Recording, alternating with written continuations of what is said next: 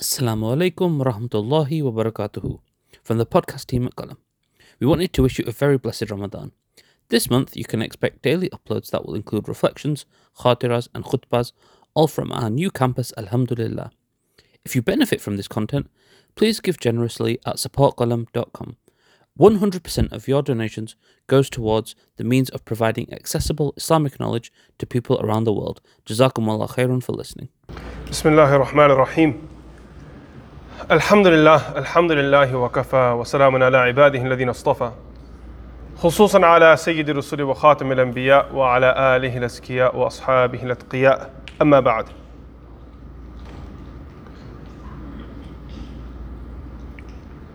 With all the discussion that we've had over the past few days about the harms of the dunya and what kind of shadow it casts on the soul, a person begins to wonder so, what is the solution? How do we solve this? How do I wake up from this slumber, this spell casted by all the bling and all the shiny objects of the world? The things that I have become accustomed to, the things that I desire and dream. To that, Rasulullah sallallahu gave a very beautiful solution. And it's where I would like to take today's conversation. Nabi sallallahu alayhi said, "أكثروا dhikra hadhim al-ladhat al-maut." That remember abundantly the thing that crushes desires. It crushes your passion, it crushes your dreams. Now, we're not talking about your healthy ambitions, we're talking about false dreams that have been casted before your eyes. That false curtain that's in front of you that is preventing you from seeing what's on the other side this will tear that curtain down. It'll wake up every sleeping person. And what is that? Al maut, death. Remember it. Every day when you wake up, remember that just as you woke up today, there are people who have not woken up on this exact day. Their family members are gathered around their beds because they aren't moving and they aren't breathing. Some are infants, some are middle aged, some are old. Because Allah subhanahu wa ta'ala has appointed for every person their time to leave this world. He appoints your arrival, where you will arrive, when you will arrive, and who will deliver you into this world. And Allah subhanahu wa ta'ala is the one that determines when you will leave, where you will leave, and if and who will be by your side. If anyone will be there, and who will be by your side when you leave this dunya. So the one that determines our entry and our exit, it only makes sense that we spend the time in between also by His command. He chooses when we arrive, He chooses when we leave. Why is it that we abandon what He why is it that we abandon what He chooses for us while we are in this dunya? Sayyidina Abu Bakr Siddiq radiallahu anh became very ill after his arrival in Medina Munawwara, as many companions did. Medina Munawwara was known for being a city that people would get sick in. So when they arrived in Medina Munawwara, they became ill. The Sahaba began to complain to Nabi sallallahu alayhi wasallam. Nabi sallallahu alayhi wasallam made dua for cure in the weather in Medina Munawwara. However, he also told the companions to be patient. And he told them that the illness of Medina Munawwara purifies a person. This is why scholars say that per- when a person goes to Medina and if they become sick and they are patient, they are beneficiaries of this dua of Rasulullah sallallahu alayhi wasallam. And we've seen this that people, when they go to Medina Munawwara, they catch a little sniffle. They sometimes catch a little fever, just as the Sahaba and Nabi Sallallahu Alaihi Wasallam himself did. Abu Bakr Siddiq became so ill that he was on what he thought was his deathbed. He thought this was the end of it.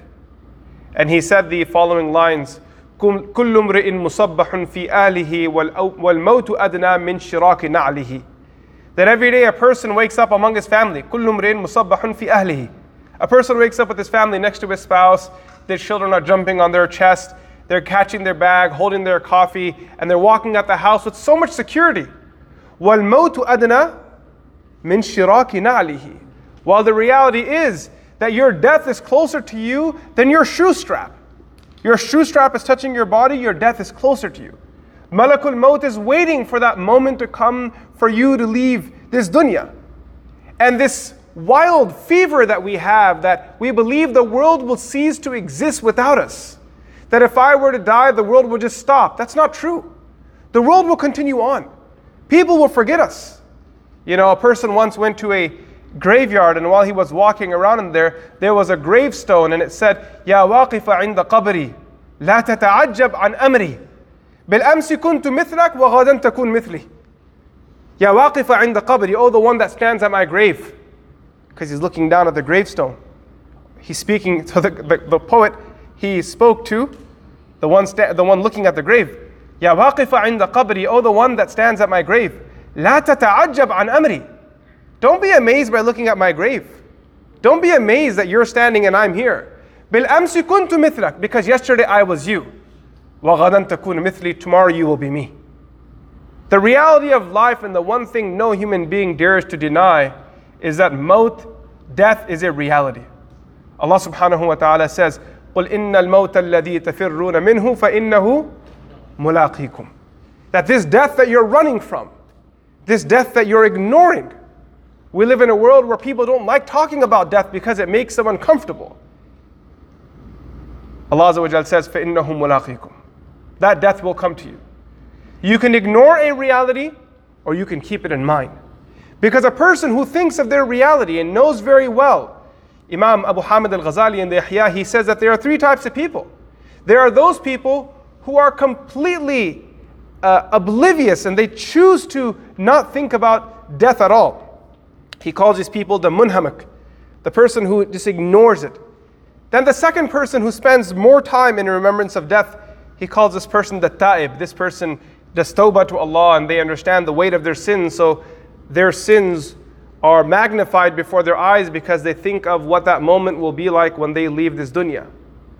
And then that third group of people, he says, وَأَمَّا الْعَارِفْ فَإِنَّهُ يَذْكُرُ الْمَوْتَ دَائِمًا As for the tr- person who truly knows Allah subhanahu wa ta'ala, he doesn't think of death frequently, he remembers it at all times.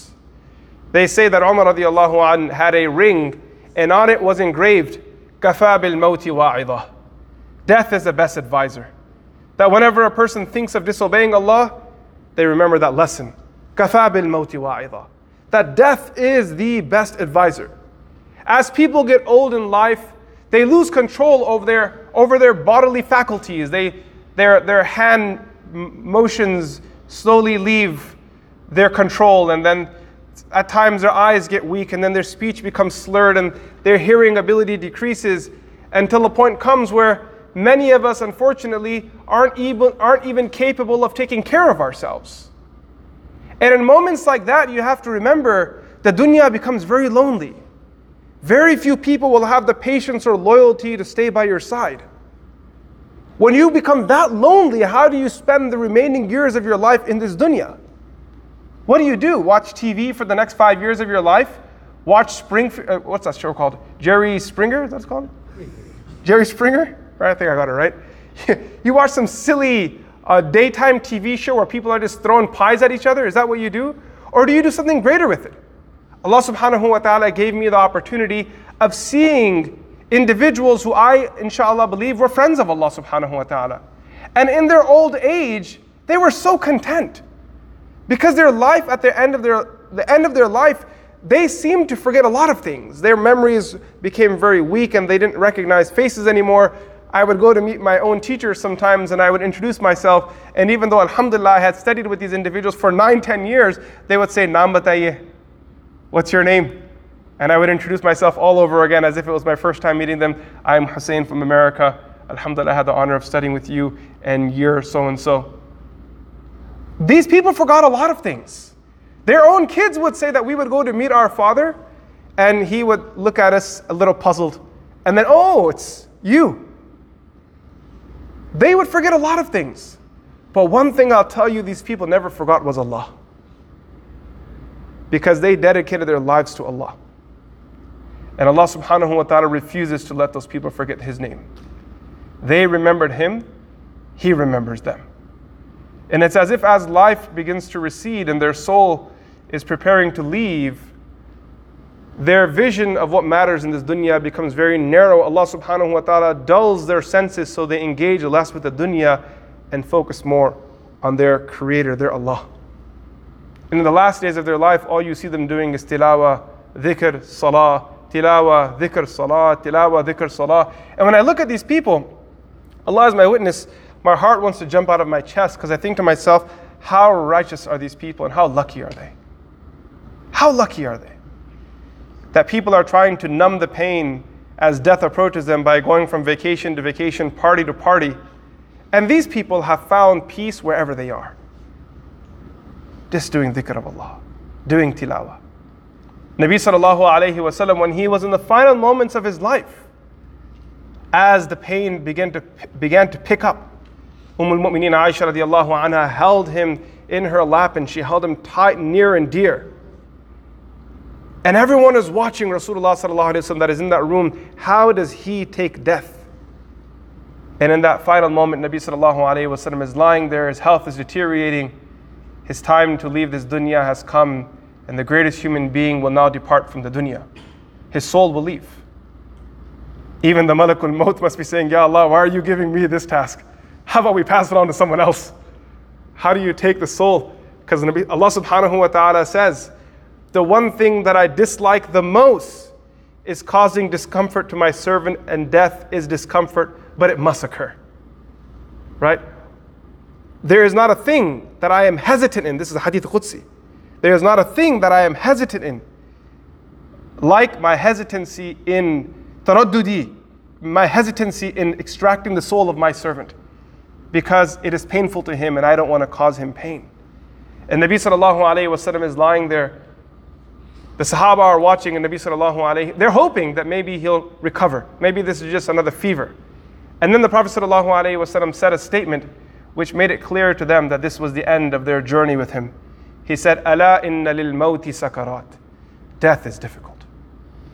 And then they knew what was happening, that this was the end of it. Umm al-Mu'mineen Aisha radiallahu anha is doing miswak for Rasulullah sallallahu alayhi wasallam because he used to like it. When a person's leaving the dunya, Nabi sallallahu alayhi wasallam says that when a person is sick and he asks for a meal, give it to him. Don't hold back. Specifically, the ulama say that if that person has no hope of life, then whatever they request, just give it to them. Make them happy. Let them have a moment of joy before they leave. She's doing miswak for Nabi sallallahu alayhi wasallam. She's reading ayat of the Quran, but she's not using her hands to wipe over the Prophet's body. Whose hands is she using? His hands, because his hands have the barakah. Nabi sallallahu alayhi wasallam said to the Sahaba that whoever is nearby, gather them together. Let me give them one last advice. And a few Sahaba were nearby, they gathered around Rasulullah sallallahu alayhi wasallam. And Nabi sallallahu alayhi wasallam gave the last advice of his, of his life and he said, As-salatu wa ma malakat imanukum. Stop, don't stop praying salah.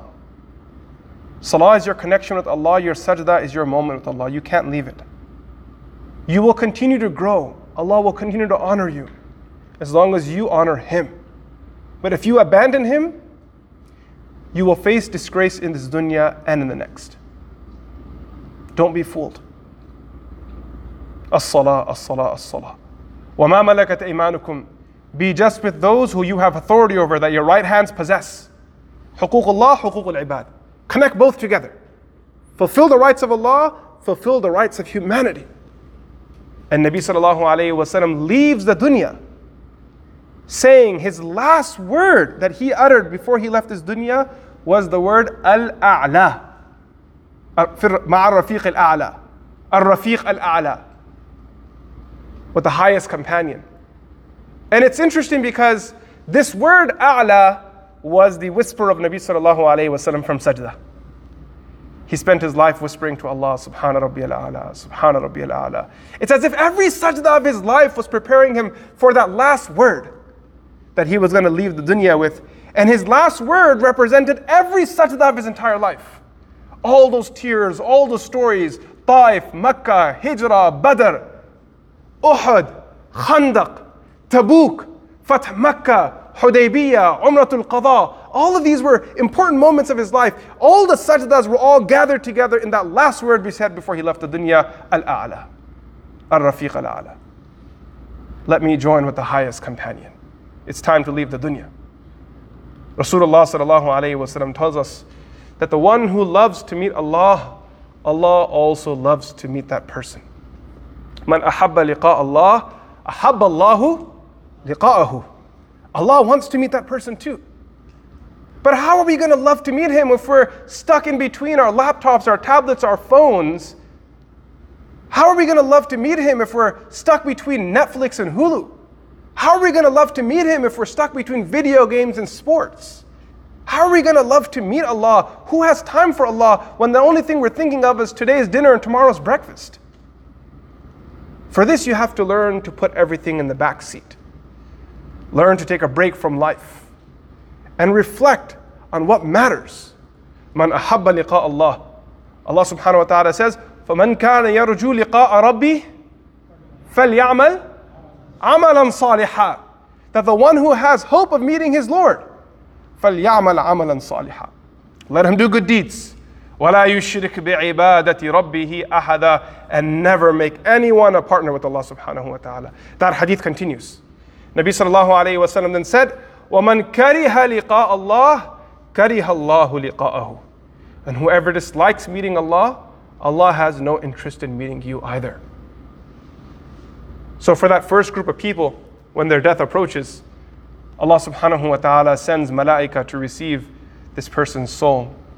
And Nabi sallallahu alayhi wa sallam tell, tells us they come in the most beautiful garments, with the most beautiful scent, with bouquets, and as this person is struggling with death, Nabi sallallahu alayhi wa says, uh, Al-mu'minu yamutu bi'araqil jabin. That when a believer dies, there is a layer of sweat that perspires. This can either mean that this, that, that, that this person has lived a hard, tough life and death is their relief. So that, pre- that sweat represents a tough life. Or it could literally mean that when a person dies, there is a difficult hill that you have to overcome for your soul to leave the body. Your mother bears that difficulty as you enter, but you have to bear it yourself as you leave. That every person must bear themselves. There is no mother or father that can carry that weight for you. You have to walk through that door, and Malakul Maut will see you eye to eye, and you have to face it, each individual. And the way you live is the way you will die, and the way you will die is the way you will be resurrected. So those malaika, they come, and as that person is struggling and fearful because they can see the eyes of their children and their grandchildren and their friends all crying because they know very soon separation will tear them apart and their next meeting will be on the day of judgment. So, to make this moment easy, Allah subhanahu wa ta'ala commands the malaika, open up a window so he can see his abode in Jannah. And in all that pain, that person glances over and he sees his place in Jannah. And that pain he is relieved of. That, ah, there will be pain in, seeing, in missing them, but there will be joy in what Allah has prepared and reuniting with them in paradise. وَمَنْ كَرِهَ لِقَاءَ Allah And the one who dislikes meeting Allah, a wretched, horrible, forgetful, neglectful, sinful, arrogant, prideful human being, Allah says, We also have no interest in meeting you. The malaika that come to receive that person's body are not dressed well, and neither are they happy. When they surround around that person at the time of his death, they look at him with very angry eyes. That you criminal crook, you disobeyed Allah. After every reminder, you watch what we do with you. And then, as that person is struggling with death, a window is open from which that person can see their abode in the fire of hell. That you thought death was difficult? Wait, what's, wait, wait, wait, wait till what's coming there. These are not nice things to hear. We don't, no one wants to hear them.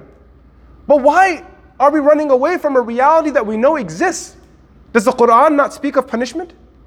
Did Nabi sallallahu alayhi wasallam not warn us of the difficulties of death, of the grave, and what may wait for some in the hereafter? Of course he did. We, this is why Nabi sallallahu alayhi wasallam is telling us that the way you deal with the fitna of this dunya, the first step you need to take is start remembering death more frequently. Every night, Nabi sallallahu alayhi wasallam, before he went to sleep, what was his dua that he would read? You guys tell me. Allahumma bismika amutu wa. Reflecting on death as he closes his eyes every night. When he woke up in the morning, what dua did he read? Alhamdulillah alladhi ahyana ba'dama amatana. Who gave us life after death. The first thing he's reflecting on when he wakes up is death. The first thing. Imam Muhammad al Ghazali says that when you lie in your bed every night, reflect over this. That today you're lying in your bed, tomorrow someone will lie you in your grave. The lights will turn off the same, you pull the sheet over tomorrow, someone will pull the sheet over. The difference is that you might wake up tomorrow, there you'll wake up on the day of judgment. So when you wake up the next day with life, smile and say, Alhamdulillah ahyana. Wake up for Fajr Salah, do your, do your Tahajjud Salah. Commit time for Allah subhanahu wa ta'ala because today that's all you have. You have so much time. And you get to choose how you spend it. But tomorrow it won't be like that.